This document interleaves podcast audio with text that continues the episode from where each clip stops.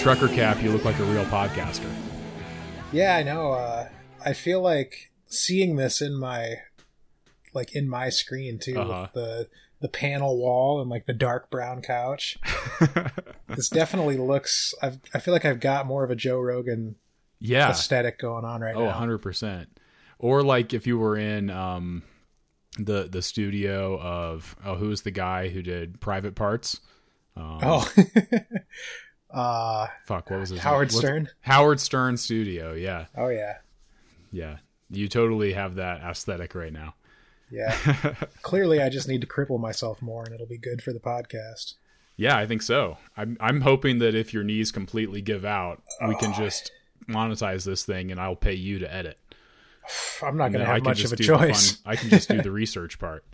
Yeah, I'm not going to have much of a choice at that point, probably. Yeah, man. Well, this is all part of my nefarious plan, actually. oh, you're the you're the one that came and gave me these Uh-huh. awful, awful knees. Yeah, well, that and also to let capitalism break you until I could, you know, use that to to further the podcast and our own our own prestige. Well, I got to say, I was really hoping it was going to take a few more years than this. Yeah. So, So it's good news. yeah, I suppose you know they say uh, the waiting's the hardest part. Well, I think that Tom Petty's kind of an asshole right now. Well, I think actually, you know, in my my way of kind of tying our openers in with our topics, I think this is an apropos opener given the topic that we're going to discuss today. This is Compost Bin of History, the podcast where we stick our pitchforks into old ideas and mix them around with the new ones for a nice even decay of all that organic matter and cartilaginous tissue as well. and I will be holding my pitchfork uh, in spirit because I'm not allowed to lift, push, or pull. so So composters out there, go ahead and uh, and pitchfork one for Jared tonight. How about that? so uh, Jared, famously, it's been noted that you are both the co-host of our podcast and our number one fan. I believe I've read that in one or two publications. That was in Variety, actually, Yeah, definitely. in our in our profile in Variety magazine.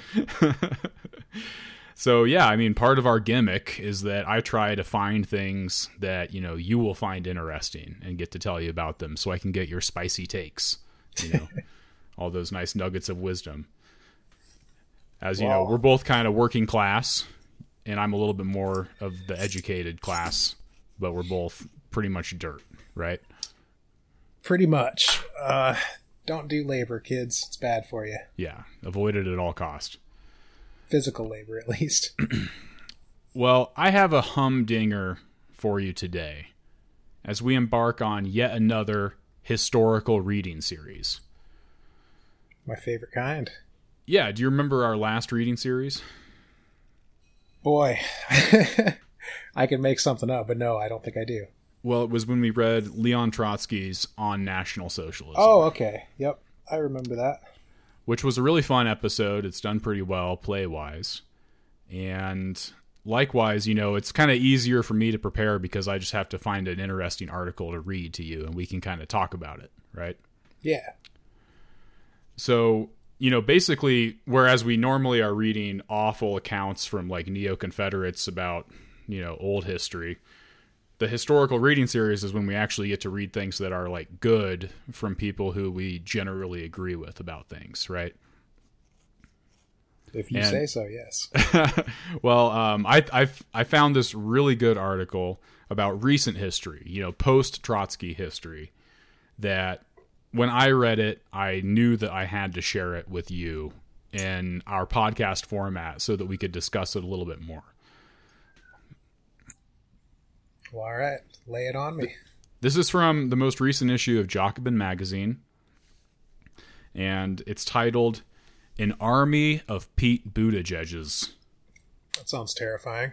by Nicole Aschoff.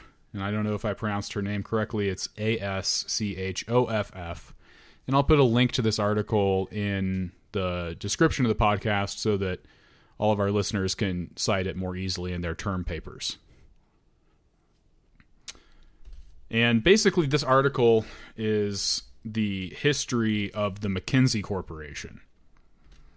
And I think it highlights some of the issues that you and I might have with the powerful classes, the better classes here in the old US of A.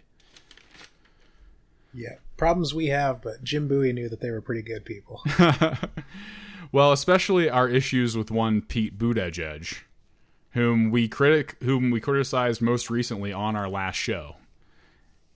When I I think we were comparing um, the the fact that you know the other Jim Bowie, the Jim Bowie of mixed race origins, owned slaves himself, and you were like, you know, he's he's like kind of like how um oh Pete Buttigieg of his time in the sense that you know I think you said even my gay friend is an imperialist or something like that, right?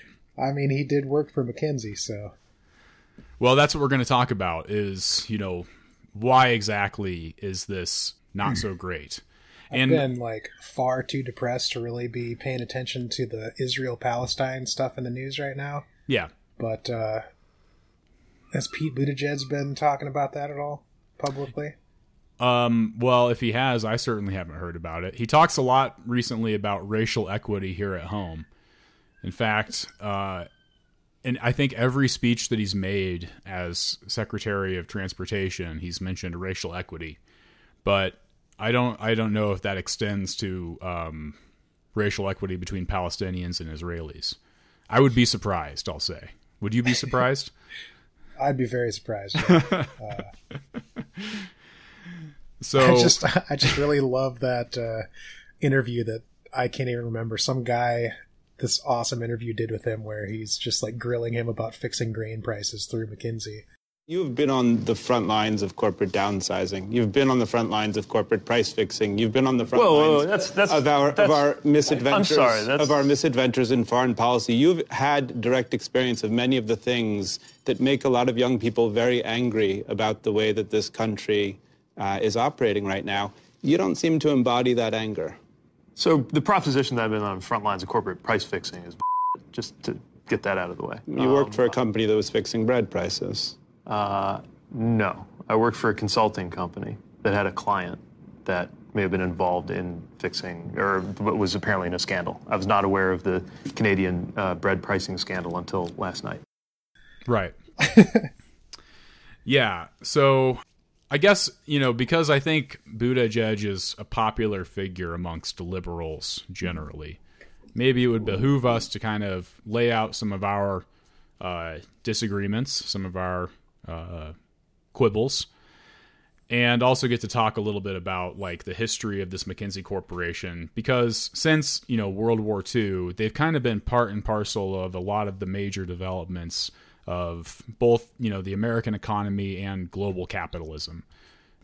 So, and I know that you know, yeah, you've been dealing with some cartilage issues and some some knee stuff. So I thought maybe this would be kind of an interesting thing to kind of draw you back into the political circus and take your mind off of things.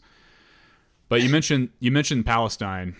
I think that we'll talk more about settler colonialism and draw some parallels when we get back to Jim Bowie on our next episode, because certainly there are lots of parallels to be drawn there. Yeah, McKinsey's whole thing is like uh, economic colonialism, right? Absolutely. Absolutely. And, you know, I would say economic imperialism in the sense that it's both abroad and at home. But um let like let's let's dig in. So, before we get going on McKinsey because really that article is all about McKinsey, not really about Mayor Pete. I thought we'd start off with a little Mayor Pete fact box. Does that sound good? Yes, I need to know everything possible about Mr. Pete or Mayor Well- Mayor Pete. I'm going to try not to go into that much detail because I really want, you know, to keep this episode more focused on this article by Nicole Aschoff, which I, I think is excellent writing because it really honors the old axiom of to use your use your writing to show, not to tell, and um, it, it's just very well crafted. So this is this is like the opposite of reading the New York Times then. Yeah, hundred percent. But this is this is my assembly of Wikipedia facts about Mayor Pete. Before we get going on that, Peter Paul Montgomery Buttigieg was born the 19th of January 1982 in South Bend, Indiana, and uh, his father there was a professor of literature at Notre Dame. Have you ever heard of this this uh, this college, Notre Dame, Jared? Notre Dame. Huh. Notre. Nah, didn't their It's church got a weird down? name. Recently. Uh, no, that was the that was the cathedral in France. This was their Jesuit oh, this is institution. this is the Hunchback place then. This is the one with the football team. Oh, okay. Yeah, Football, like um, uh, yeah, college with the round ball, black and white. People. no, no, uh, no. This is the other. this is Brazil's the really good at it. This is the, Oh, the pigskin okay. team. Yeah, Oh, Yeah. all right. Yeah, yeah. I I must have taken too many hits to the head playing that sport. I, I, just, I don't remember it. Well, uh, this is actually a pretty prestigious American institution. Um, it's a private school. You know, people Are pay they- a lot of money to go there. Are they good again now? Uh, I mean, I don't think they've been good for 20 years, and every time they've been in the playoffs, it's been purely because of hype. And sure enough, they lose pretty quickly.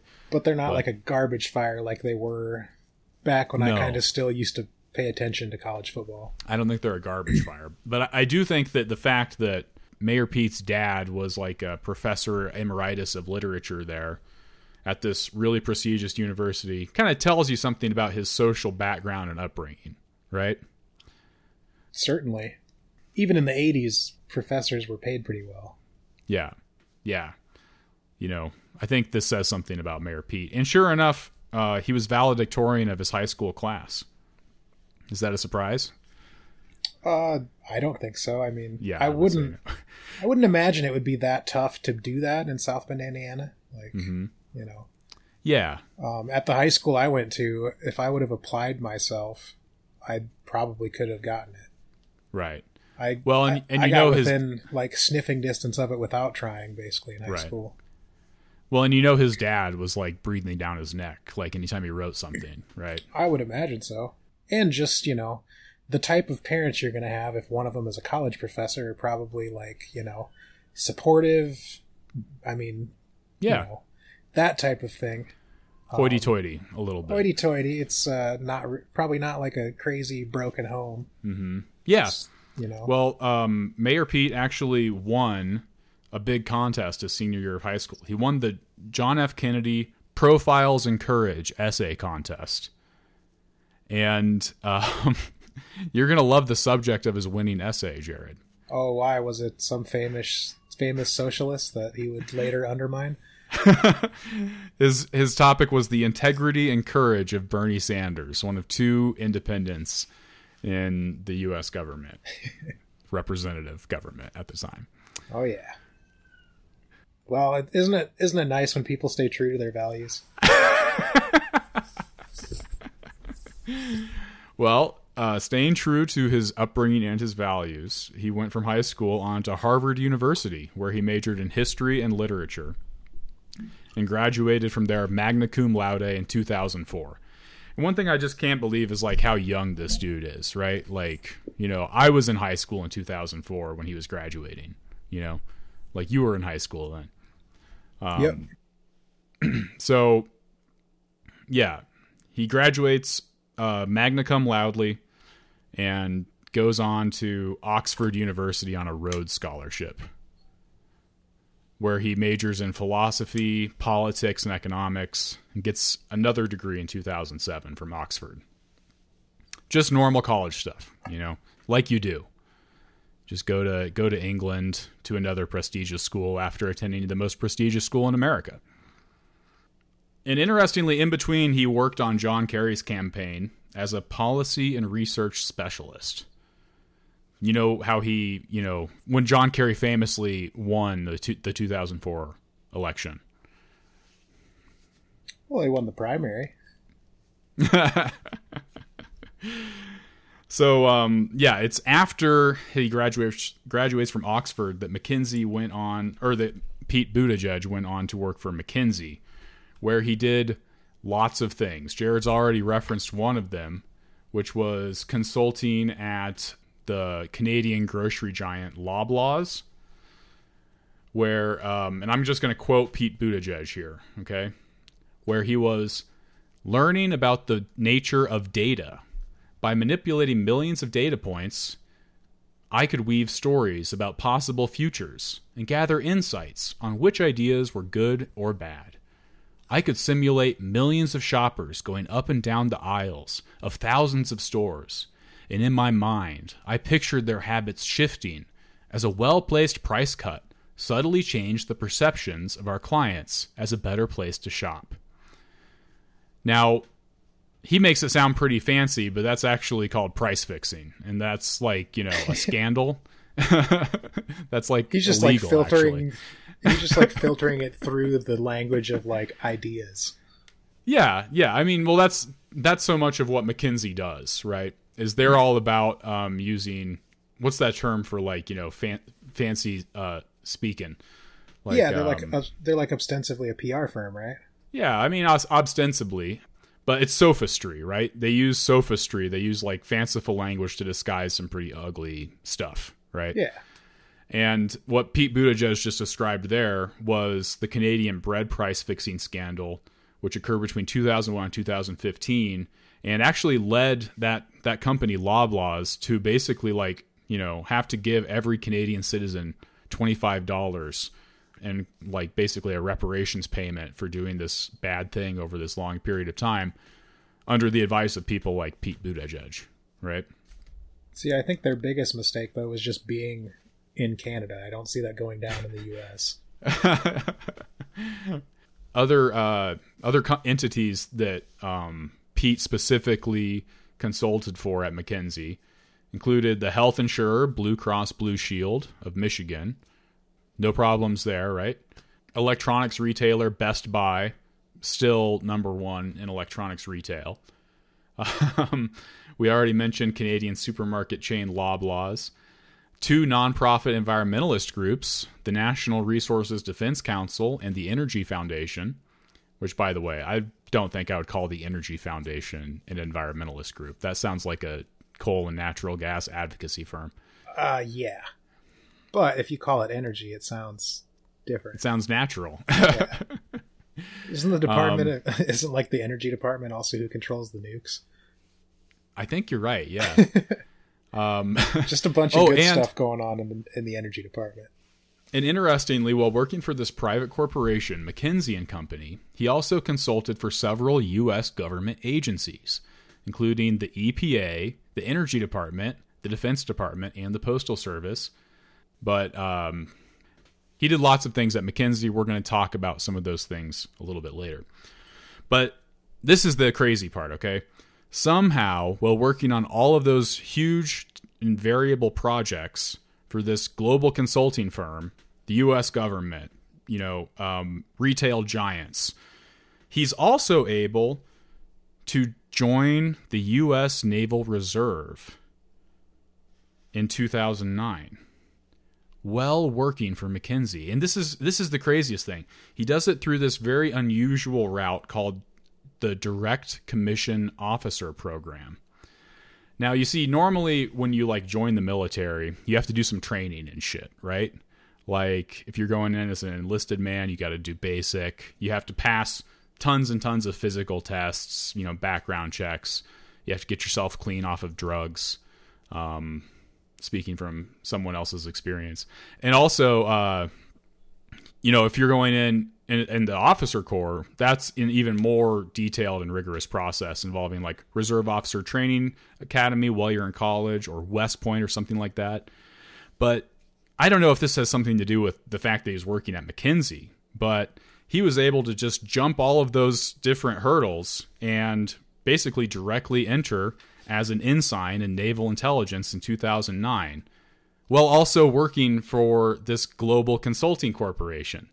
And I think that just really speaks to what a you know motivated go-getter this talented young man was. You know, Yeah, I'd say that. I'd say that completely explains it.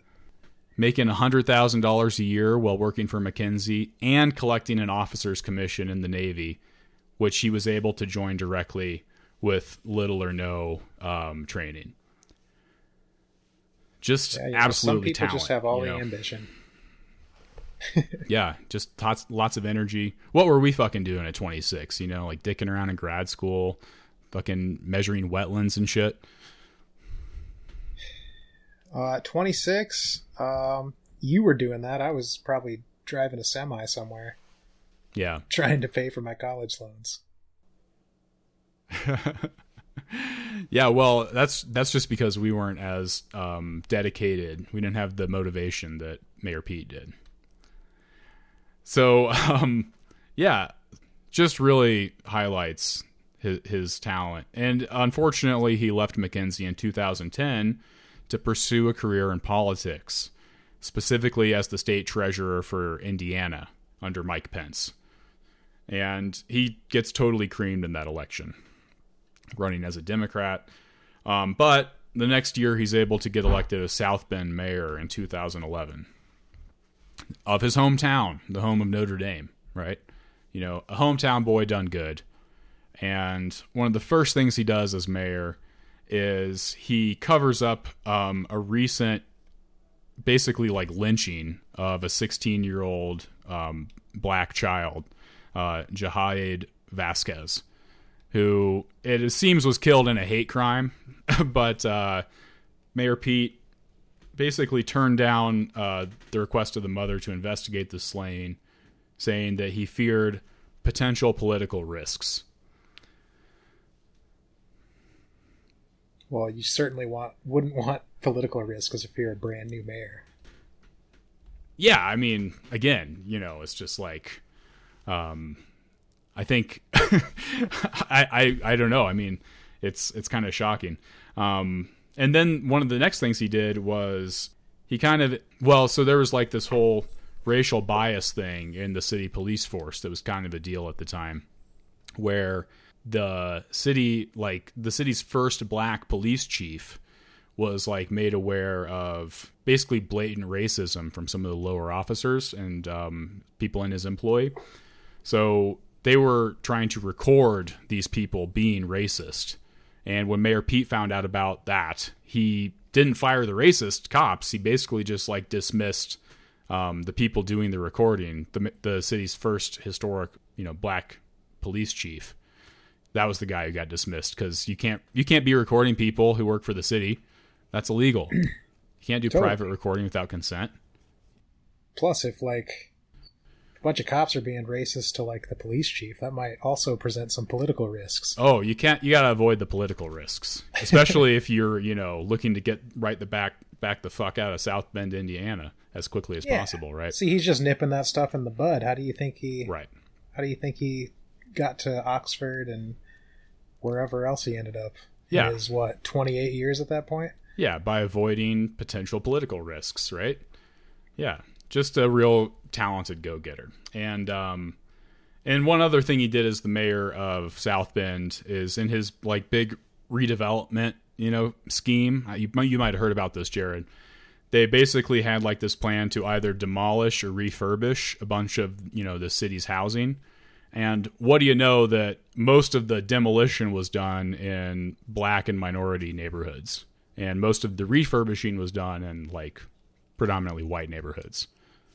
Well, I'm sure that's just a coincidence. You know, the white people probably proved that they could keep better care of their stuff. Well, you know, he did a lot as mayor, and certainly some of it was probably good, but um, a lot of it seems kind of unnecessary, and a lot of it's pretty questionable as well. But those were the things that kind of jumped out to me in my cursory review. But by 2016, um, he had already kind of like made a name for himself in the national political scene, and the New York Times was calling him potentially the first gay president. Um, and I didn't mention this, but I think like most people kind of know about Pete Buttigieg is that he's gay, right? Like, See, I thought Abraham Lincoln was the first gay president, well, the thing is, is there probably have been quite a few gay presidents, or like James Garfield or something. right? But he would be potentially the first openly gay U.S. president. Oh, okay. Um, and you know what do you know? But like Obama likes him, and it seems like he really likes Obama because he does a really good Obama impersonation every time he does public speaking. He really does. You know, He's uh, got it nailed. Sometimes he even gets like the the Yeah. hands, the exact hand gesture going. and he does the the like kind of stuttering cadence too, like Obama does. Uh, uh, uh, you know, and that kind of thing. And um, He's very whimsical when he speaks. yes, very. One of the most so I don't think listeners will be surprised that Jared and I both were pretty hard for Bernie Sanders in the 2020 primary. Uh, we both campaigned for him. One of the most perplexing campaigning interactions I had while I was door knocking was I talked to this, um, you know, like middle aged woman who was a registered Democrat, and she was just like hardcore for P- Mayor Pete. And I was like, well, you know, like we're trained to do, instead of saying, no, you shouldn't like Pete because he's bad, we were like, um, well, what do you like about him? She could not tell me a single thing that she liked about him, policy or, you know, um, goals or progressive wise. All she could say was that she likes the way that he speaks. And, and and basically giving me like no point of attack to like you know try and turn anything into you know the more progressive Sanders direction. Just you know like he presents himself in the way that a president should to her, right? Oh yeah, yeah. I did a lot of canvassing, like in the run up to the Iowa caucus, mm-hmm. and there was an insane amount of people that said that about. That was the thing. Like, if we would talk to a Bernie supporter, they would talk about his policies and all that. Which I mean, Right. shouldn't be that surprising, I guess, since Bernie was kind of the only person hammering on policy at all. Yeah. But specifically for Buttigieg, and I got a lot of Biden's too, where people just were basically just like, I just like the guy. Yeah.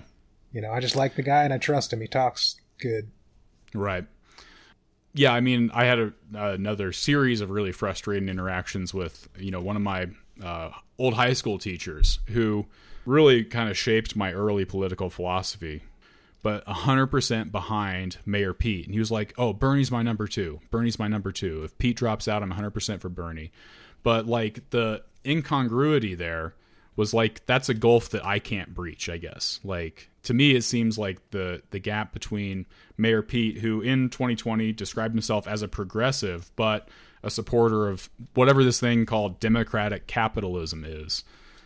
Uh I'm pretty sure democratic capitalism only exists in like the boardrooms of Fortune 500 companies. yeah, it's just That's the- probably democratic capitalism. well, and you know, guess who's going to be there? A bunch of fucking McKinsey consultants, right? oh yeah, definitely. that's democratic capitalism. It's the six people who get to vote on, you know, the the corporation's futures, you know, like Yeah, well, no wonder he supports it. It, Right. it was so good to him. Exactly. So, I mean, I, I don't want to editorialize too much before we get into the meat of this article, because I think that, like I said, we should try and show and not tell. But nonetheless, this was a very frustrating experience for both of us as you know campaigners, because of course we remember that um, in Iowa, and this is not what Wikipedia says, but I remember how it went out. He- Buttigieg narrowly lost Iowa to Sanders, but somehow came away with more delegates. Now, Wikipedia will tell you that um, Sanders won, or that Buttigieg won the Iowa caucus, but in terms of the popular vote, that was not the case. Dude, I was on the ground when people were panicking because that um, app that we were supposed to be using that was like engineered by Pete By the DNC, somehow right? or something like that. Oh, I don't know. Apparently, Buttigieg had like some connection to the person that designed it, but that thing was a steaming pile and Yeah. just completely crapped out on caucus night.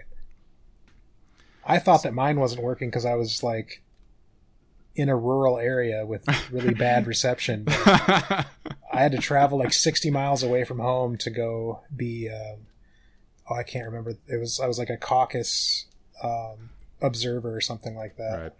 and uh, by the time I got back to Sioux City, my my phone was just blowing up with everyone saying like, "What is going on? These numbers are not submitting like they're supposed to."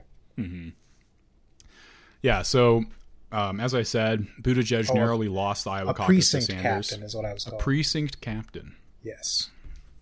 I'll give you a stiff salute to the precinct captain. Well, thank you, but the reason I had to travel so far out of town is because they literally couldn't find anybody to do that one. Well, yeah, Buttigieg narrowly lost to Sanders, but got more delegates. But still, um, he kept losing until he dropped out on March 1st and endorsed, interestingly, not the profile and courage of his high school essay, one Bernie Sanders, but rather bog standard centrist uh, Joseph Robinette Biden. Also a progressive though. Whatever the fuck that means. yeah, and it paid off for him because he became um, the Secretary of Transportation, and now he gets to say a lot of pretty things about racial equity and how you know people in the past were a little bit racist in their you know like redlining and destruct and you know construction of highways and stuff like that. He should know. I mean, you know, I mean, yeah, he worked for. he McKinsey. learned that developing South Bend. I mean, all right. So, uh, yeah, that's that's the Pete Buttigieg fact box. Now let's read about this company that he worked for, uh, McKinsey and Company. All right, you ready, Jared? You want to get a beer or anything? Got, Uh, well, I'm not allowed to drink on my anti-inflammatories. yeah. Yeah, I'll go get. Let me go get something to drink if we're All gonna right. be here for a little bit. Yeah, we'll be here for another hour. Okay, I'm gonna hobble up the stairs real quick then. Okay. Can you hear me still? Yep, you're good. I'm back on. I'm back on the Bootstrap Brewing Company. Oh, nice. What do you got this time? appropriately appropriately when we're talking about mayor pete who of course pulled himself up by his bootstraps as we just found out What's your flavor? it's uh insane rush ipa 7.6% Beautiful. ABV. about where i like it Ooh. Very nice. And I am Yeah, yeah. drinking a KeVita kombucha lavender melon flavor. oh perfect love a nice booch all right uh should we start this article Lay it on me. Okay. In 1935, the mammoth retailer Marshall Fields was bleeding cash.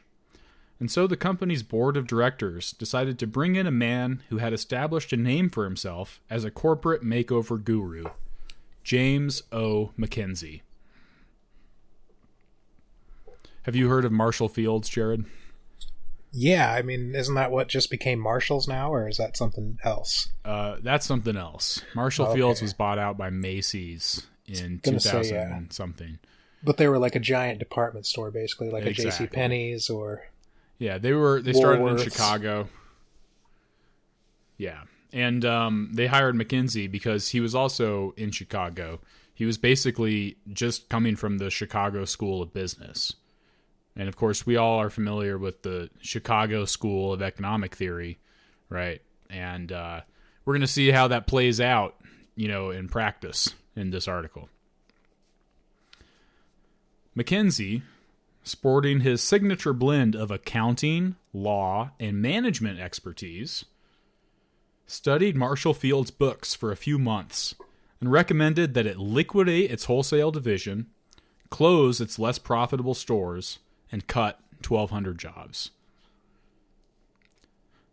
Eager to make sure the transformation was a success, McKinsey put himself in charge of implementing the changes, a restructuring that came to be known as McKinsey's Purge.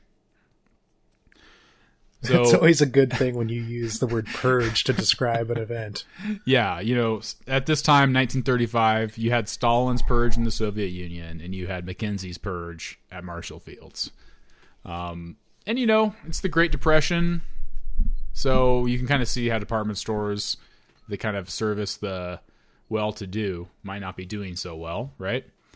Like, you know, this stuff makes sense if you're a shareholder in the company, right? But it fucking sucks if you're one of those 1,200 people who got laid off because your store got closed. In the in the height of the depression, you know. Plus, I guess this was in the 30s, so this is before. Yeah. This is before like the massive middle class, and like people didn't really get credit for buying clothes like they do now. So Yes, I would you're right. assume that yeah, they like much more than like J.C. Penney's now. They probably much more catered to like the upper classes. Yeah. So, um, yeah. Mac himself, as he came to be known, this James O. McKinsey guy, didn't survive his first foray into actually running a company. He died in 1937 from pneumonia. Oh, what a loser! I know. but the power of the quote unquote firm, as McKinsey insiders call it, to shape companies and governments has only grown stronger in the nearly 100 years since its founding. Today, McKinsey and Company is a global powerhouse employing 30,000 consultants in 65 countries and boasts alumni in the C-suites, those are the corporate suites, of more than 70 Standard & Poor's 500 companies. Well, I So- take it back then. He might have perished, but man, his ideas sure Yeah. stick stuck around. Well, and that gets back to something you were saying, right? When we think of democratic capitalism, it's the you know McKinsey alumni and the C suites of seventy S and P 500 companies. You know, um, it McKinsey's clients include nine out of ten of the world's biggest companies, and it has the ear of elected officials, royals, and demagogues the world over. You know, if you were like a conspiracy theorist, you might call this some kind of cabal, right? But of course, no conspiracy theorist would listen to our show. No, no, Definitely. we're certainly not that type of thing. Right. Or should I just knocked over a glass of water?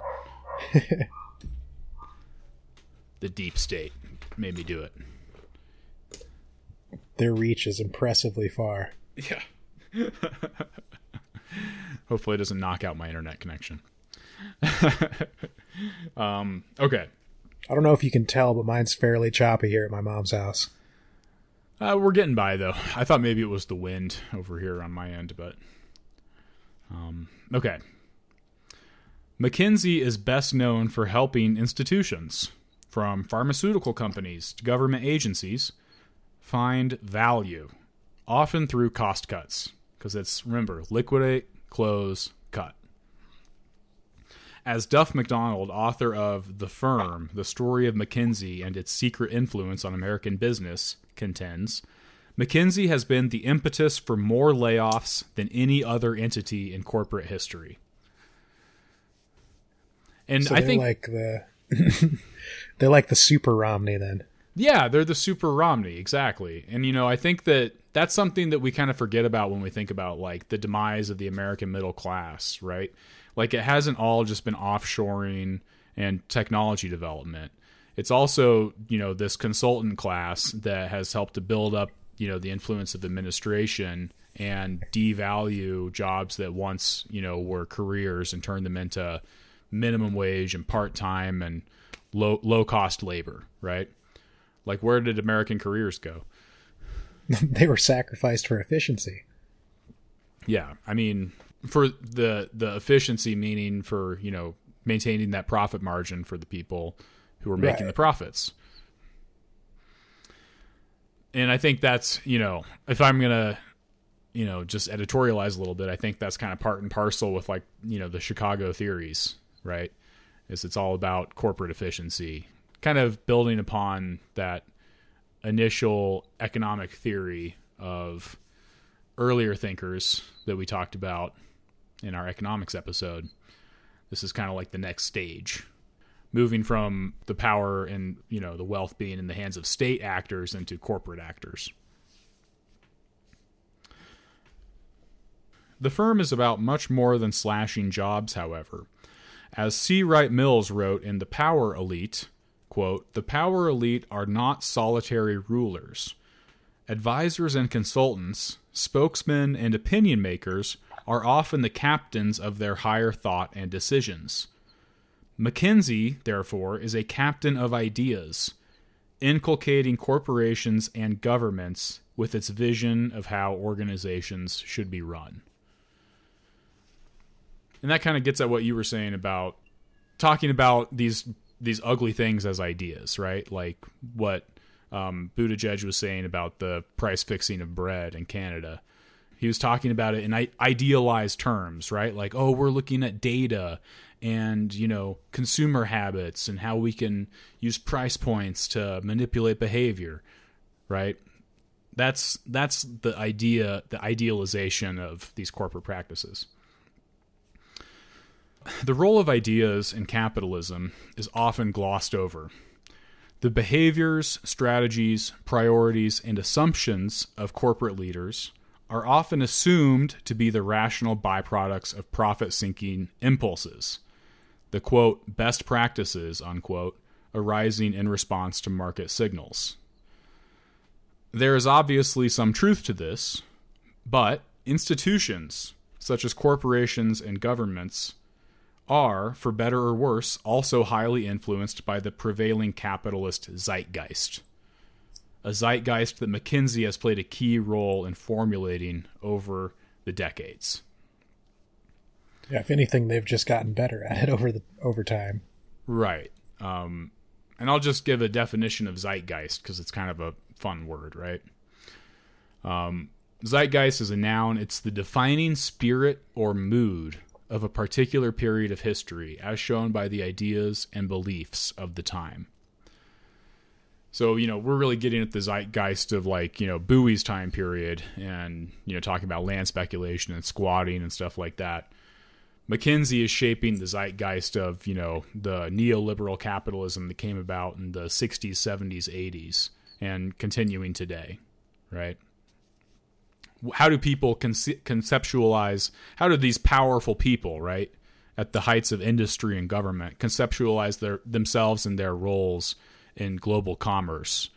That's the zeitgeist that, you know, these people are influencing as their consultants. Yeah, I mean these things they're not even really framed as a choice in their Right. opinion. This is just what you do if you want to if you want to be good at doing business. Yeah. I mean, I always complain about like the Colorado housing market, but you know, the zeitgeist is to frame the fact that a single family home costs $450,000 as just a, you know, phenomenon of the market. Like that's just the economy, you know. It's the economy stupid. But Yeah. that Plus neglects housing values will always increase. well, but that neglects like all of the other data and the hmm. fact that you know this could be a regulated thing that people can actually you know have some say in a democratic society about wh- how much homes should cost or whether or not people should be able to you know have mo- multiple homes or speculate or own homes then rent them out to other people that all goes off the table when you just present it as you know the zeitgeist this is just the economy this is just where we're at Honestly, I think even saying people in that instance obscures what's really going on. Like, I don't Yeah. really know if I have that much of a problem with like, you know, maybe a husband and wife owning three houses and renting a couple out. I think the massive problem is like these investment firms buying up like entire neighborhoods, right.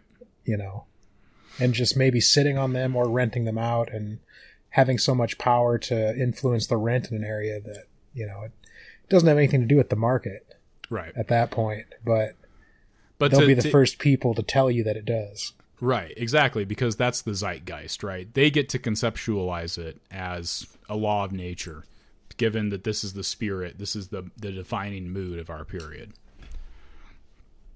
so and you know it's the the reason why that is is largely thanks to mckinsey i'm going to try to stop editorializing so much so And things like listed or love it.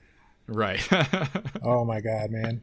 Uh, for the first like couple days after I injured myself, uh, I was kind of just like stuck on the couch upstairs at my mom's house.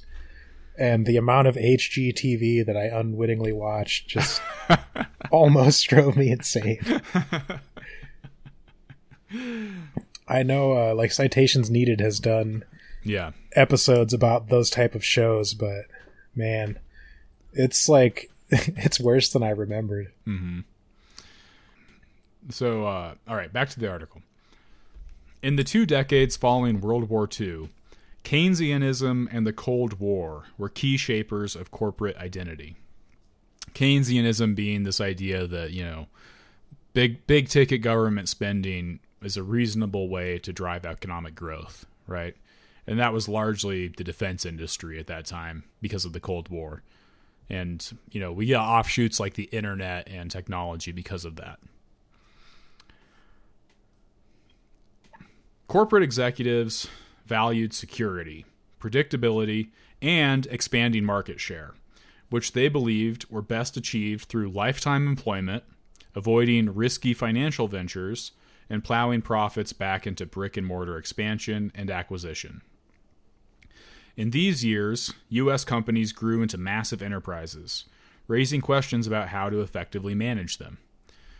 And, you know, I think that um, a lot of people can kind of look at their own family history and, you know, say, like, oh, you know, like, it was during this time period that my grandparents were able to, you know, buy a home in the suburbs and, you know, save up for my parents' college education and, you know, do all these different things because of this zeitgeist of, you know, stability and employment and and predictability, right? Yeah, it's literally why I'm in the house I'm in right now. Totally. And you know, where was all the production of those processes going, right? Um I think a big portion of it was like going into the crippled economies of Europe and, you know, the global south in exchange for, you know, a massive outflow of, you know, talent and raw raw material wealth, right? Mhm. You know, you send us your lithium and we send you fucking, you know, alarm clocks and Walkmans and that kind of thing. Hey, it's a lot better deal than the places with lithium are getting these days. Well, it was a better deal for everyone than what we're getting these days, right? I mean, Well, not the shareholders though. right. They actually had to pay like taxes and shit. well, good news. McKinsey was there with an organizational model, the decentralized multidivisional form, or M form, to help corporations like Chrysler, Raytheon, and General Foods manage their kingdoms. Corporations that we love, right? Just Boy, great. yeah,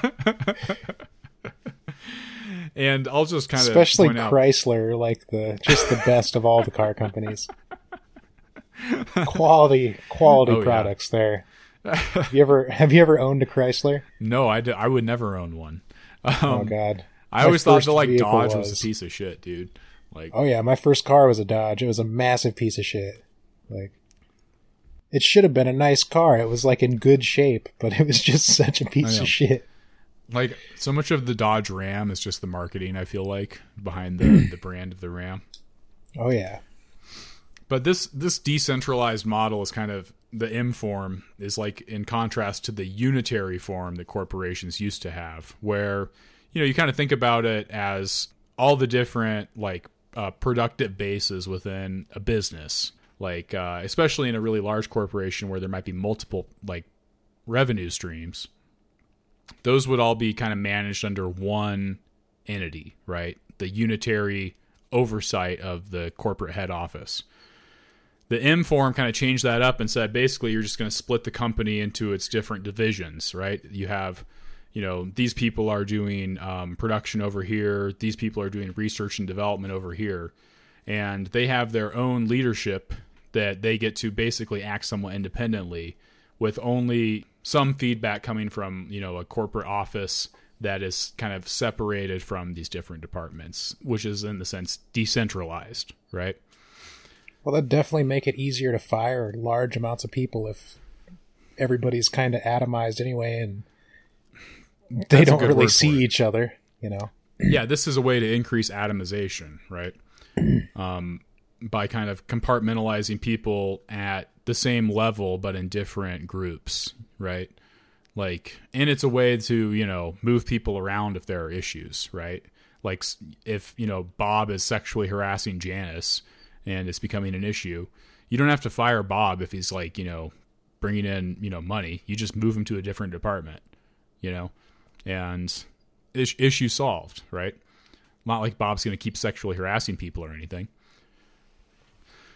So, you know, I think we kind of see how where this is going to go, right? Like this is the beginning of the neoliberal turn, like in the '60s and '70s. Oh, in the 60s and 70s, no, they would have just fired Janice. right, yeah. so McKinsey also began exporting its know-how to European for- firms in this time period, who, McDonald writes, were terrified of an American invasion, but desperate to capture their corner of the market. Siemens, Hitachi, the Bank of England, Royal Dutch Shell, and Renault all became quote unquote McKinseyized. I mean, Royal Dutch Shell, just another another great great company. Oh yeah. But And what Renault, happened they're they're renowned for their vehicles, aren't they? and their uh, love of the environment. but uh, unfortunately, times changed, and as competition increased and the contradictions of the Bretton Woods model heightened in the 1960s, corporate profits stagnated, and the American conglomerate model became suspect. Uh, Jared, do you know about the Bretton Woods Agreement? Not well enough right this second to explain it. Um, All right. The gold standard. Okay, that's what it was. That's where we moved from gold standard to fiat currency. Well, so Bretton Woods was in 1944, and it was Okay. basically like when all the Western powers saw the writing on the wall in World War II and said, here's how we're going to plan the world economy. And they said, you know, the U.S. currency is backed up by gold in Fort Knox, right? And therefore, the U.S. dollar is tied to the to the value of gold, and all other, you know, market um, currencies will then be pegged to the U.S. dollar, right? Okay, so that's what gave the U.S. their economic hegemony. Exactly. But the problem was is that you know you're still tying it to gold, which again is totally arbitrary and not Yeah. that useful. Never mind, I'm forgetting our own episodes. Uh, Nixon's the one that got us off gold. Yeah, I exactly. Think, Nixon. I think we've I think we've made that mistake once in the past on one of our episodes. yeah, Nixon took us out of Bretton Woods and made the U.S. dollar a fiat currency, right? Okay, that's right. So, um, you know, that's and that's when big companies suddenly seemed plodding and uninspired. Because these conglomerates had kind of like become a little bit uh, overly bulky, right? Like this idea of like keeping people employed for life and paying them generous pensions. Suddenly, we're realizing that actually we could be making a lot more money if like we didn't do that stuff. Sounds crazy Um, and even futurists like these people were like you know sci-fi futurists but also economists like alvin toffler and warren bennis touted a new vision of the corporation smaller lean flexible and it was mckinsey that operationalized it that put it into practice. So as louis hyman argues in temp how american work american business and the american dream became temporary consultants played a central role in the dramatic corporate restructuring of the 1980s. Specifically, McKinsey's consultants, reports, and books encouraged firms to trim the fat of middle management and replace lifetime employment with outsourcing, project work, and temps. Risk minimization strategies shifted from reducing turnover and reinvesting revenue to cutting jobs and maximizing shareholder value. Mom said to give me carrots. I did not. So I'll go get Thank you, mother. What did you get, Jared? Uh, I got some carrots and a couple of hamburgers and some mustard. Nice, nice. Those carrots are going to sound great on mic. Give us a crunch. Oh yeah. well, they're just going to sit here while you continue. All right. So instead of defining themselves by their industry, McKinsey encouraged CEOs to identify their goals with profit making alone. Does this, any of this ring a bell, Jared? You know, as we kind of think about economic trends of the last 40 years. No, I don't know. I've just been so focused on how well the stock market's doing. Yeah, well, I, again, we kind of look at risk minimization strategies have gone from reducing turnover and reinvesting revenue, which again is is a reasonable way of minimizing risk. People become really good at their jobs, you know. It's like a lifetime thing. They invest their their work in, you know, their career and, you know, um like live close to work and, you know, like build company towns around these big corporations like IBM and you know that the companies that make profits reinvest that to instead actually just outsourcing work that can be outsourced to minimize costs and maximizing shareholder value which is how yeah the you you know do well in the stock market right? Yeah, I mean, if you can just outsource all of that stuff to like contractors and everything, and you don't have to provide them with any benefits, obviously mm-hmm. you're going to make more money. right It's going to be terrible for like pretty much everyone else, but if you're one of those shareholders, you got the golden ticket. Right. Um, interesting. So somehow cutting the fat never extended to the consultants, though. Isn't that wild? Well, they're the ones telling you how to do all the good stuff. Hyman says that by the 1980s, the most powerful American corporations typically had a continual set of consultants advising them on matters of business strategy.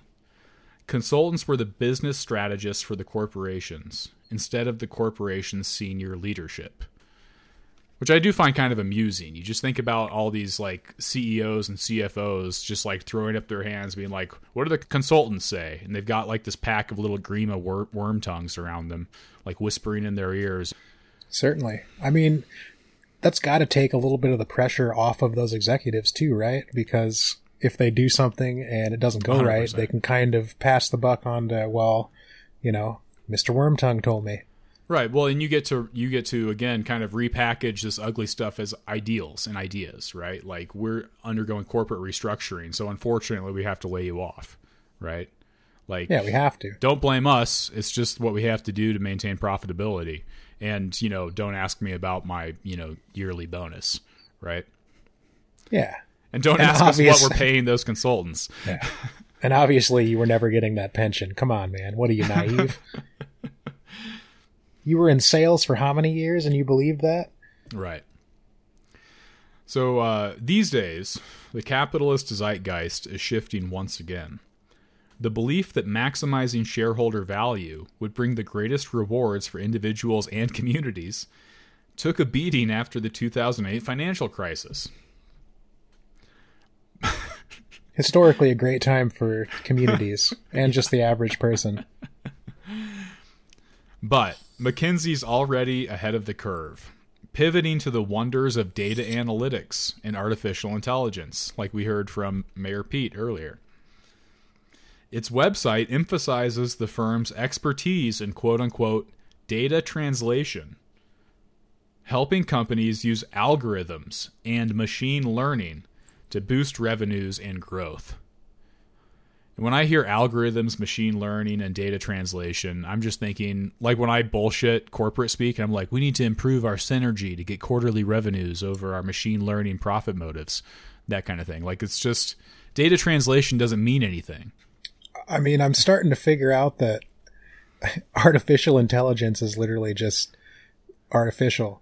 Like it, it, doesn't work. ex- It doesn't Yeah. exist. Yeah. I mean, Emphasis on everybody focuses on the intelligence part of that. They're looking Right. at the wrong. they're looking at. They're looking at the wrong part. Well, I, I you know, having some background in like uh, geographic information systems, GIS, right? Like data translation just to me means like, oh, I made a pretty map, or like this map also has a graph on it, or like this map is color coded.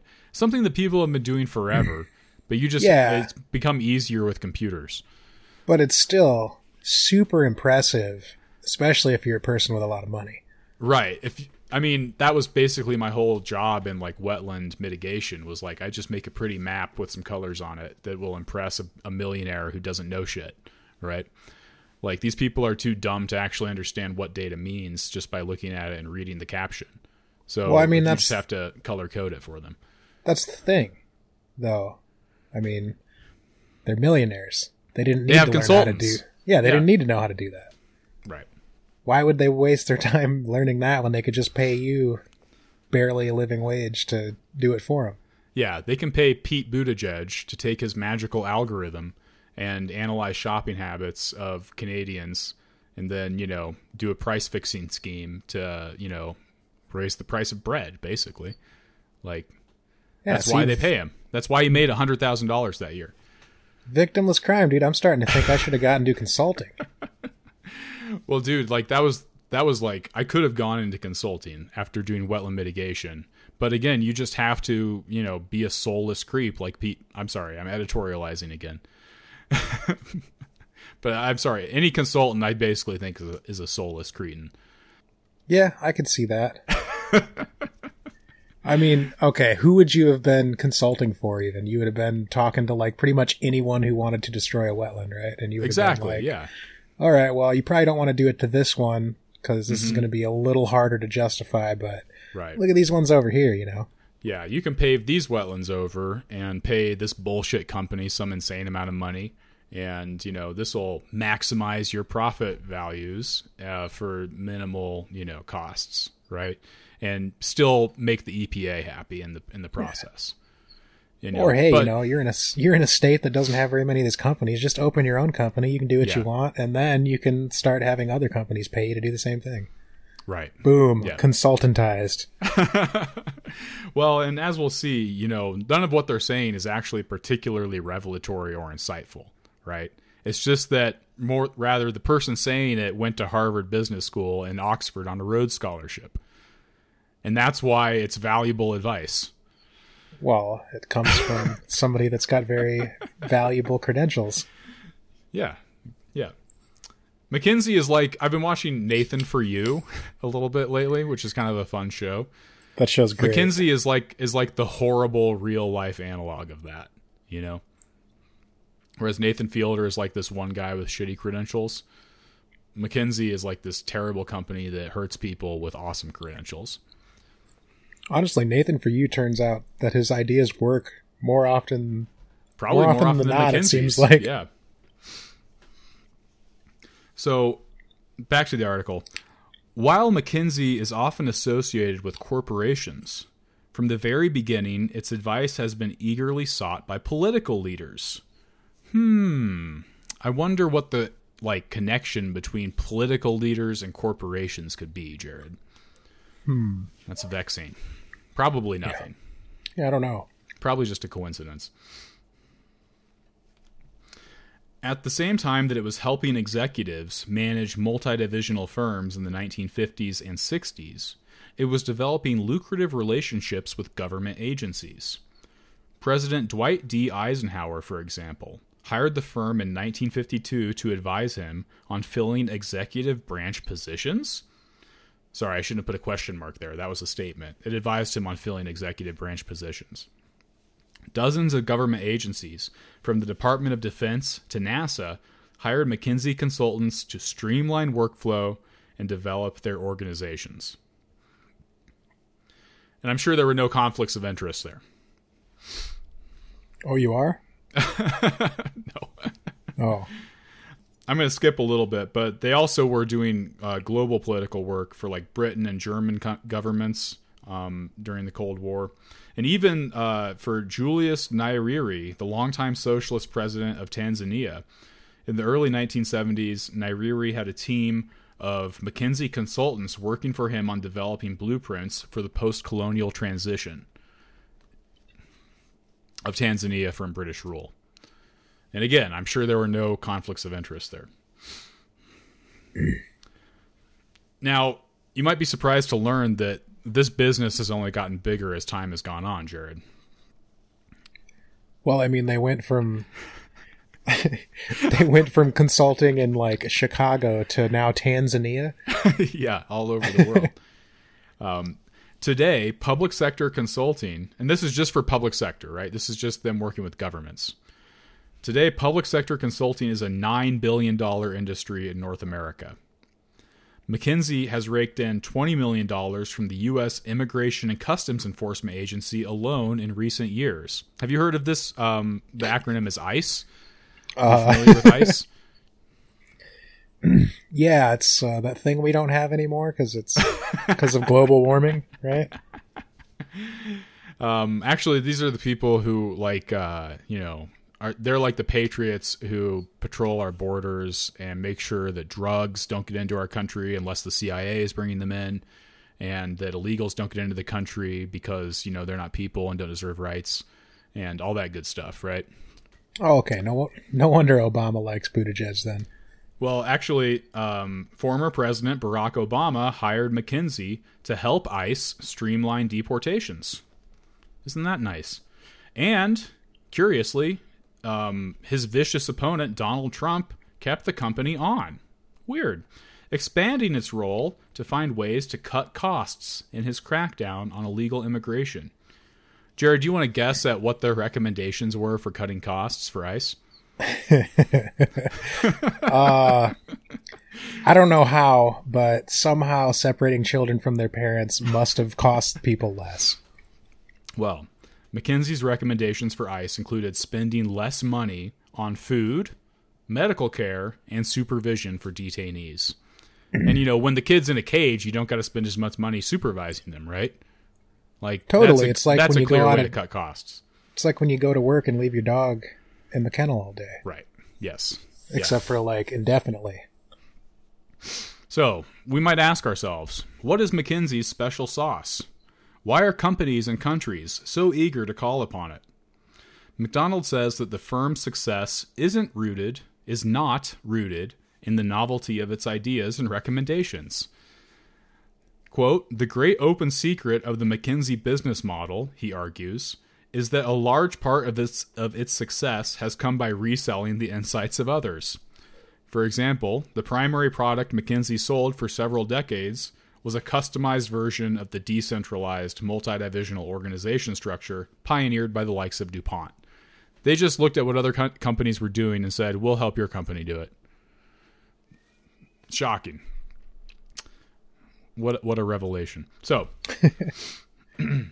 Monkey see, monkey do, man. Right. Instead of surefire plans for success, McKinsey's prestige, burnished by its pipeline to graduates from Harvard Business School and other elite institutions, gives companies cover to implement dramatic restructuring plans. Calling up McKinsey's lets executives off the hook for unpopular decisions, such as IBM's mass layoffs and elimination of lifetime employment which devastated the surrounding community in upstate New York. Well, yeah, IBM didn't want to do it, but you know the consultants said McKinsey they just- have to do it. If they were going to continue to be successful as a company, they had to do it, right? Totally. To be quote unquote wink wink successful as a company, which is of course tied to yeah their, you know their stock their stock market value and the success of their shareholders. That's how IBM's success is, is judged. Mm-hmm. Well, all right, but I mean, we were talking about like the zeitgeist of business practices and all that stuff. I mean, once once uh, McKinsey gets enough of these companies to do these things, at a certain point, there's like a tipping point where now, yeah, you probably actually do have to do this stuff to compete, right? Well, right, exactly. Interestingly, also, um, so McKinsey has actually given a lot of bad advice over the years. In the case we mentioned in Tanzania, for example, Brian Van Arkadie cites McKinsey's poorly thought out external proposals for administrative reform as an important factor in the country's inability to develop a competent bureaucracy. Now, did they do that on purpose, though? Well, it's a good question, right? I mean, when you look at like the people who are paying them for their big contracts and what we're going to learn about the company's own investment schemes, it kind of seems like some of this stuff could actually be more for um, the the personal gain. So, um, and in fact, AT&T, General Motors, and Swissair all crashed and burned after hiring the consulting firm. And who can forget Enron? actually, yeah, who can forget Enron? Have has anyone forgotten Enron?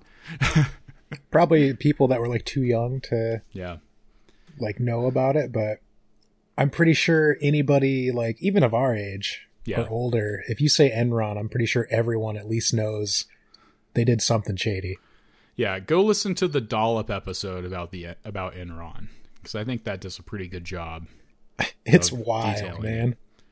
But um, basically, they were like this Texas energy conglomerate, um, mainly dealing in like natural gas and petroleum. They opened a new market. They opened a new market by selling like fake futures in energy, right? And basically got rolling blackouts to happen artificially in California when there was no need for it to like jack up their their profit, right? I mean, Well, see, you say no need for it, but got to make those increased profits. Well, um, so CEO Jeffrey Skilling of Enron was himself a former McKinsey consultant, and he brought in the consulting firm on an almost continuous basis in the years leading up to the energy company's epic collapse in 2001, and Skilling's own 12 year imprisonment for 19 counts of fraud, insider trading, and criminal conspiracy. Uh, so McKinsey itself denies any wrongdoing in the Enron case, but it's difficult to say what its role was in the scandalous mismanagement and greed displayed by Skilling and his compatriots. well, crucially, they're probably like legally protected from Exactly. the results of any of their advisement, right? Because they're just the ones saying you should do this, but I doubt they have any liability whatsoever when some, you know, Well, and that's the point, right? So the difficulty, reading from the article, the difficulty is due in part to McKinsey's intense secrecy about its activities. It is not publicly publicly traded. It doesn't divulge how much its partners earn, and it doesn't even say who its clients are. Clarity only comes when people go digging, and when they do, the results are often unsettling. Uh, so ProPublica went digging. It investigated McKinsey's boast that its quote restart unquote housing program at Rikers Island had cut violence by 50% at the jail complex. So the reason of course they were able to do this is because, you know, the jail is is a public institution, right? So they were able to get the records. Anthony Shorris, Mayor Bill de Blasio's top deputy, hired McKinsey in 2014 following a string of media reports about the brutality of life at Rikers, where fights, stabbings, and assaults by guards were common. Do we need to say what Rikers Island is? Like, it's basically like the New York City jail, right? uh, it's besides like Leavenworth and stuff like that, isn't it? Probably the most famous prison, I think so. In it's the pretty US? famous. Yeah, and besides like Alcatraz, that doesn't exist. right. Yeah, well put. De Blasio's top aide hired McKinsey in 2014 following a string of media reports about the brutality of life at Rikers, where fights, stabbings, and assaults by guards were common. New York City paid McKinsey, who had no experience restructuring jails or prisons, $27.5 million over three years to test a new anti violence strategy. So again, I'm just like, why would you hire these people? Like, how does this make any sense? Because they get results. I mean, but they're not even about like violence reduction. They're about cost cutting, right? so if the Well- goal is to minimize violence, why would you even look at them? Isn't taxpayer money like violence against the citizen? Well, I mean, to answer my own question, again, it's about like pedigree, right? It's because these people have credentials and they need jobs, and you want to make sure you're good with them for when they're back in government, right? Like the consultants are going to end up on some fucking CEO boardroom. They're going to end up like, you know, being fucking Secretary of Transportation, right? And Yeah. you want to make sure that you did good by them when you were in the position to do so. Nothing shady there, right? Not at all, man. It's nothing but sunshine.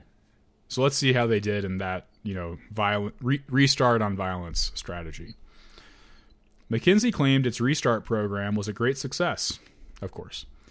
But ProPublica's investigation revealed that the improvement stats were a fabrication. McKinsey and prison administrators stacked the quote restart houses with Riker's least violent prisoners. Moreover, instead of finding ways to reduce skyrocketing violence in the prison, McKinsey encouraged guards to expand the use of tasers, shotguns, and canine patrol dogs. Well, that doesn't count as violence, though, right? No, no, definitely not. Because the violence can only be done by the inmates, right? Right. The violence, if it's done by guards, is that's a different. That's not violence. That's that's um deserved retribution, right? Yeah. Reforming people. But I do think though that this is basically just speaks to the way they always do things, which is they hide the bad stats and obfuscate them, and they just restructure the system in a way that makes it more, you know, appeasing to the people at the top, where they can say that they've done good things and have, you know, made it more lean and efficient, whereas Well, hey. actually they've just cashed in. Yeah, they're data experts. I mean, it's what Buttigieg was talking about, right? Yeah, isn't that what isn't that what data's for though? I mean, Oh, well, I mean, that's one. I mean, you know, it's like lies, damned lies, and statistics, right? Like, they're they're all about that shit. yeah. And if you're good enough at that, I mean, it's going to be really hard for anybody to notice probably Yeah, until years down the road you've already cut a check and you were the consultant, right? yeah, and even these even these like expose pieces, I mean, what do they even do? Well, they haven't dampered, you know, fucking McKinsey's profitability and potential. I mean, they don't threaten their profitability. It doesn't seem like there's any legal repercussions for any of this stuff really. It's right. what do they care? Mm-hmm. You know? All right, continuing from the article. The company doesn't just lie about its efficacy, it also lies about being a quote, disinterested expert, unquote. It's promised to maintain a strict firewall between the consulting work it does for its clients and the financial returns it gets from investing in those same firms. And you know, if you're looking to maximize profits, that's exactly what you're going to do, right? I mean, like, you're going to invest in the good ones. I mean, Yeah. the first time McKinsey breached this firewall was in the 1990s, when top McKinsey executives were caught insider trading. McKinsey was embarrassed by the scandal and swore future vigilance. But a series of subsequent investigations revealed that conflicts of interest were still par for the course. McKinsey's secret hedge fund appears to be a key player in these cases. Doesn't that just make you like proud when you hear things like secret hedge fund? I wish Compost Bin of History had a secret hedge fund. Except ours would actually be a hedge. Uh, Well, we could we could start our own artificial hedge fund. we could just like plant a bunch of elderberries and lilacs out of Compost Acres and then put up a sign that's like secret hedge fund. like a little piggy bank by it. Oh yeah. All right. Hopefully the elderberries are surviving. We've been getting some rain around here. Oh, good. I'm glad to hear it. The plants are on their own. Yeah. Well, this you've got them started out on the right foot, and now they get now they just have to be plants, right? Yep. the strong will survive. Unlike unlike in the cases that McG- McKinsey invests in. so McKinsey's secret hedge fund appears to be a key player in these cases.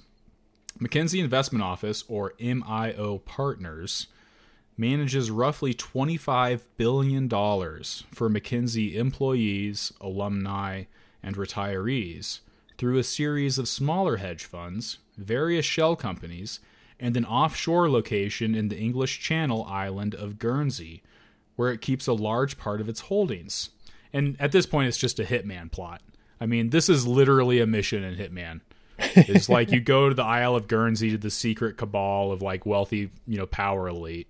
The real twist in that game is that McKinsey was an investor in it, so that's why they Holy fuck. that's You're how they came right. up with that storyline. But yeah, it's just a Hitman 3 plot at this point. Um, not much is known about MIO Partners and its investments, however, nor is the relationship between MIO and McKinsey clear. But what is known doesn't look good. Recent revelations show that McKinsey has been double dipping in its bankruptcy dealings. In, a Virgin- in Virginia, a coal company called Alpha Natural Resources, which, by the way, great name for a coal company, Alpha Oh, yeah. Natural Resources, hired McKinsey to help it generate a bankruptcy restructuring plan to, among other things, figure out how much it would need to pay its secured creditors. The problem is that McKinsey, through its hedge fund, was one of those secured creditors. A conflict of interest great enough that a federal judge ordered a reopening of the case. So basically, this coal company was like, How much are we going to need to pay the people who we owe money to? And they were like, Let's hire McKinsey, who we owe money to, to figure it out. Did the coal company even know that they owed money to them? Uh, it doesn't say, but you know, I, I I could see, I could see it both ways, right? Like them not knowing and them knowing Yeah. perfectly well. But I mean, it's pretty common to not really know who all your creditors are, too. I think That's true. Well, th- listen to this one. This is way worse. Okay. McKinsey. De- in any case, McKinsey definitely knew that Oh, they yeah. were one of their creditors. Oh yeah. Um, but then again, McKinsey, because it's a consulting firm, is so decentralized. You know, it. I think you're right. I think some people must have known, but certainly some people working on that did not know, right? Because that's the whole point of atomization, and to avoid liability, is to you know compartmentalize this shit. But a similar problem occurred in Puerto Rico. McKinsey was hired by Puerto Rico and has so far been paid $50 million to help the territory generate an, extra, an exit strategy to manage its crippling debt and get on a path toward growth and development. And I'll just tell you how much debt uh, Puerto Rico has right now $74 billion in debt. The reasons for this are, are multiple, but basically, because it's a U.S. territory, um, all of its debt is essentially still backed up by the US government. And the fact that in like the 80s there was an actual like constitutional ruling that said that um, US territories can't declare bankruptcy. Like cities and states can declare bankruptcy, but a US territory cannot. And as such, basically the rules of the US Constitution don't really apply to them. It's essentially just an imperial colony, right? Yeah, and I mean, the only the only context I've ever even heard the Puerto Rican debt used in is basically like as a justification for the U.S. government to not help them Right. I mean, and to not do anything.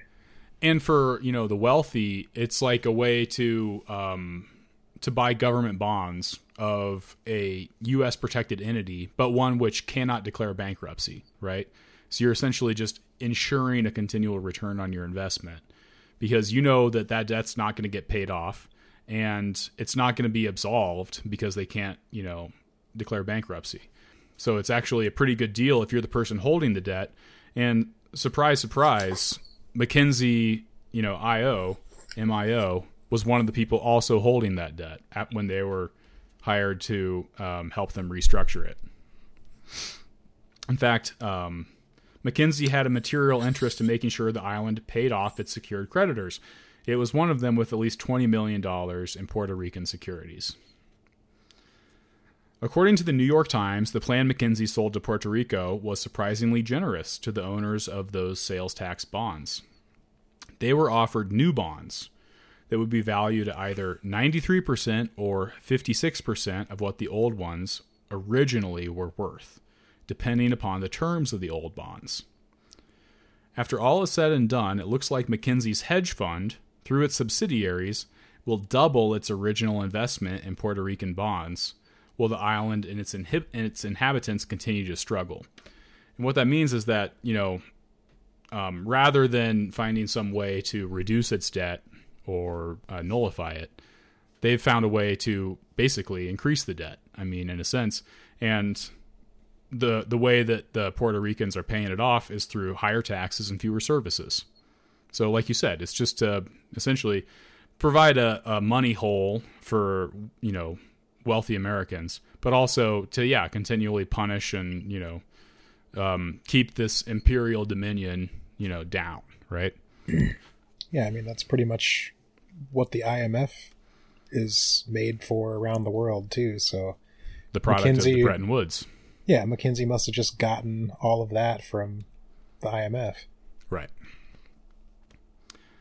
Uh, so the frequency of McKinsey's conflict of interests in its bankruptcy advising reached the point where the firm was forced to settle with the U.S. Department of Justice in 2019, agreeing to pay a paltry. This is I paltry is my word, not not the authors.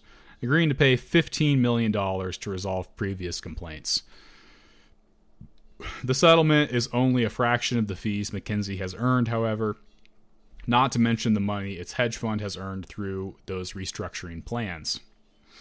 Sometimes this is this is uh, pretty disgusting, but sometimes the opposite problem occurs, where McKinsey is disinterested when it clearly should be.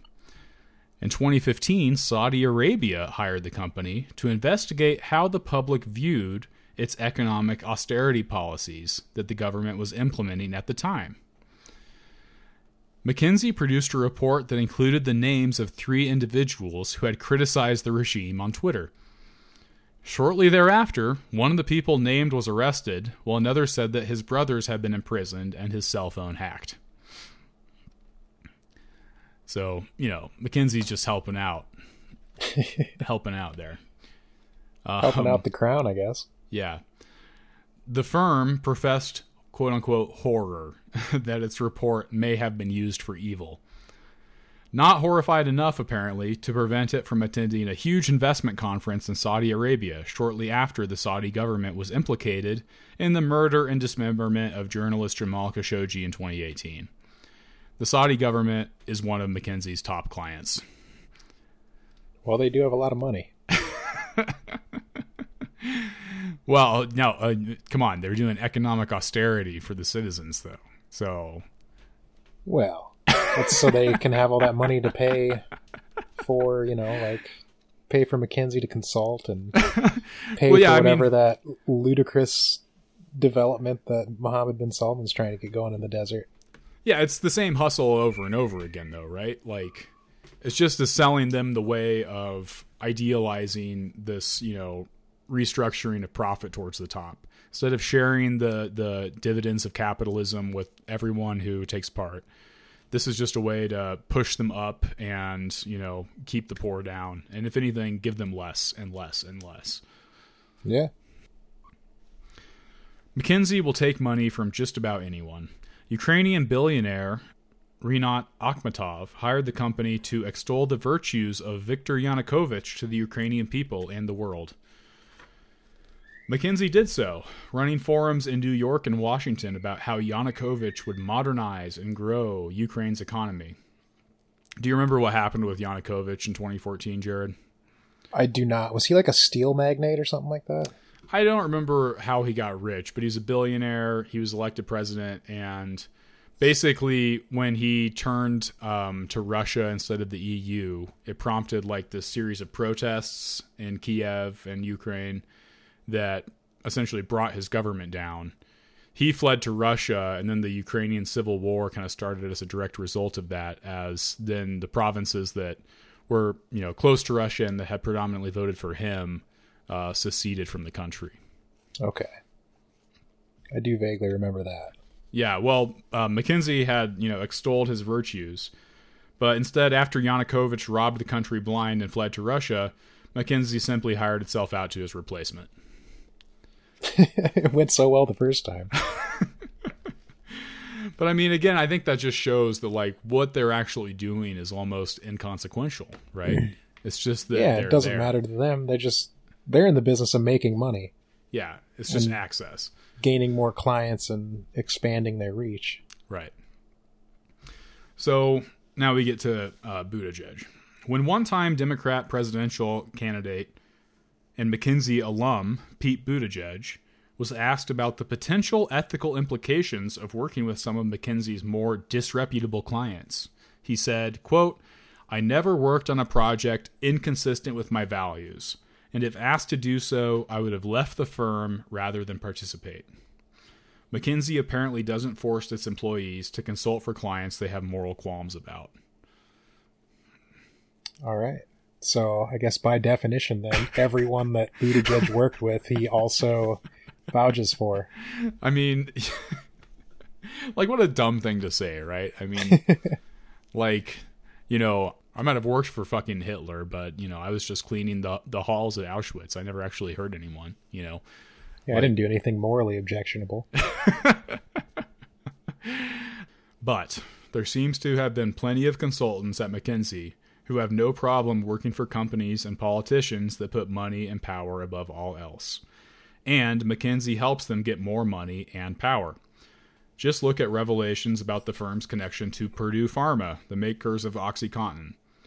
A recent Massachusetts lawsuit argued that McKinsey was a central player in the state's opioid epidemic, coaching Purdue on how to, quote, turbocharge sales of OxyContin and how to counter effects of drug enforcement agents to reduce opioid use, unquote.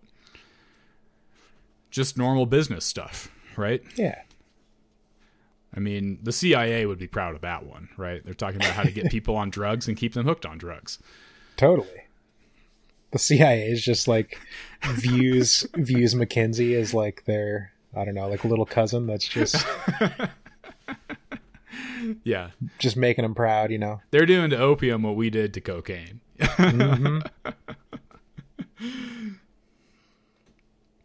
McKinsey was also, according to the lawsuit, quote, part of a team that looked at how to counter the emotional messages from mothers with teenagers that overdosed on the drug. Just efficiency, man. I mean, like how are you going to efficiently counter the the the sob story of some mom whose kid died of an opium overdose because they were crushing oxycontin and snorting it? Well, you know, nobody wants to listen to somebody that's overly emotional. Anyway, they employed Pete Buttigieg. so, But he didn't do Um, none of that. yeah, oh yeah, no. He just he just fixed bread prices in Canada. Okay. McKinsey has refused to admit guilt in its dealings with Purdue and other pharmaceutical companies. But in February of this year, it agreed to a $574 million settlement with the attorneys general of every U.S. state except Nevada to fund ep- opioid treatment and recovery programs. And I'm like, what the fuck's wrong with Nevada? Like, Boy, they were on the hook for that for like how many more times than what they did in Puerto Rico? I know, right? Yeah. Holy shit. The firm's contrib- contribution to an epidemic that has killed nearly a quarter of a million Americans, however, didn't stop governments around the globe from enlisting in its help in managing the coronavirus pandemic. In the United States alone, state and federal agencies awarded the company more than $100 million in COVID 19 contracts. America's ruling class may express occasional dismay at McKinsey's misdeeds, but at the end of the day, the consulting firm's growing list of crimes and misdemeanors elicits little more than headlines and token gestures. Indeed, as former global management partner Kevin Sneader, who was ousted early this year by the company's senior partners for his apparently overzealous reform efforts, boasted, 2020 was McKinsey's best recruiting year ever. So you know, they they might do some bad stuff sometimes, but they're good. They're good kids. All right, so I guess you know why is this bad? Why do we why do we dislike Pete Buttigieg, an otherwise totally normal valedictorian and Rhodes Scholar? You know, Why? I mean, we've been at this for like an hour and forty five minutes now. well, I guess I'll say like Nicole Aschoff does a really good job of showing and not telling in this. She doesn't. Re- she kind of leaves the obvious conclusion to you, right? But we're podcasters. We have a like contractual obligation to tell, not show. So we have to at least give our hot takes on this. Otherwise, we could lose our podcasting license. Yeah. Well, I mean, okay, we just had a you know hour long documentation of how I don't know what you want to like. Average people the world over have just been completely destroyed by this entity. Right. You know. This entity that doesn't Through really time do and anything space. special. I mean, they're not even like, um, you know, changing anything significantly. It's just a way of perpetuating power among a group of people.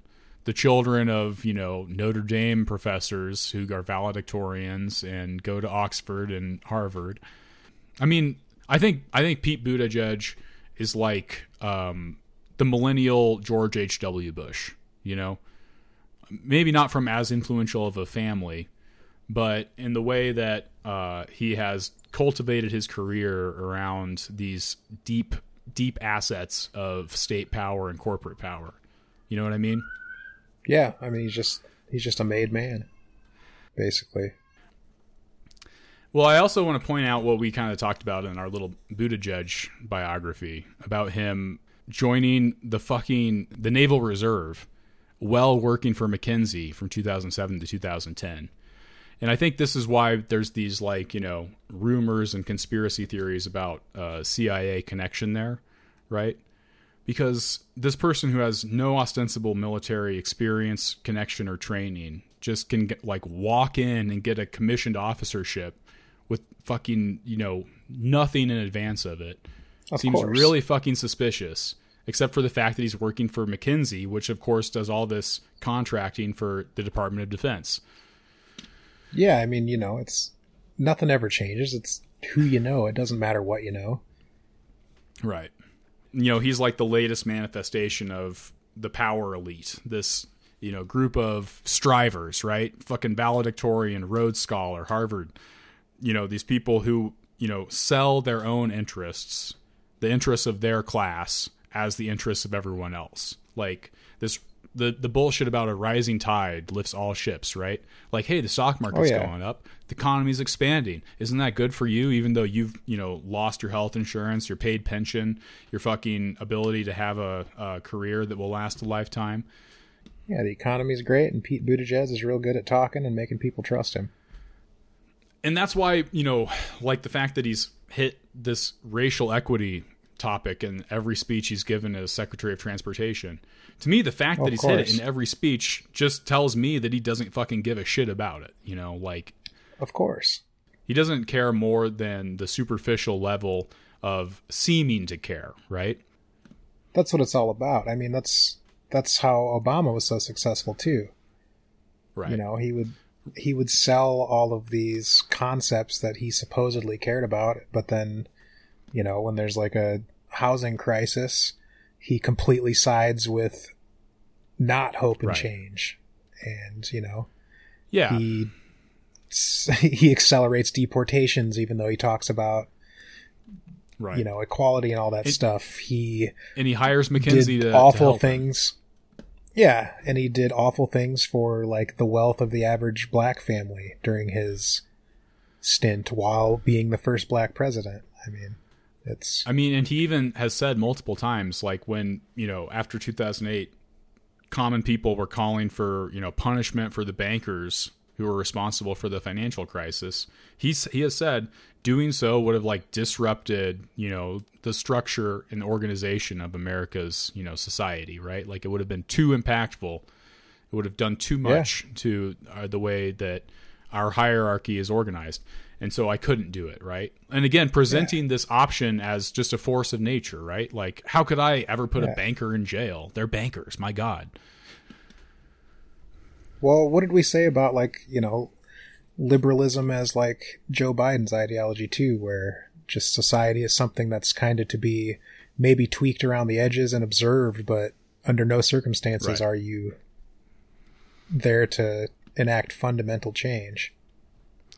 Yeah. And, you know, you got to keep your uh, suite of corporate consultants on to make sure that you're, you know, up to date on the zeitgeist.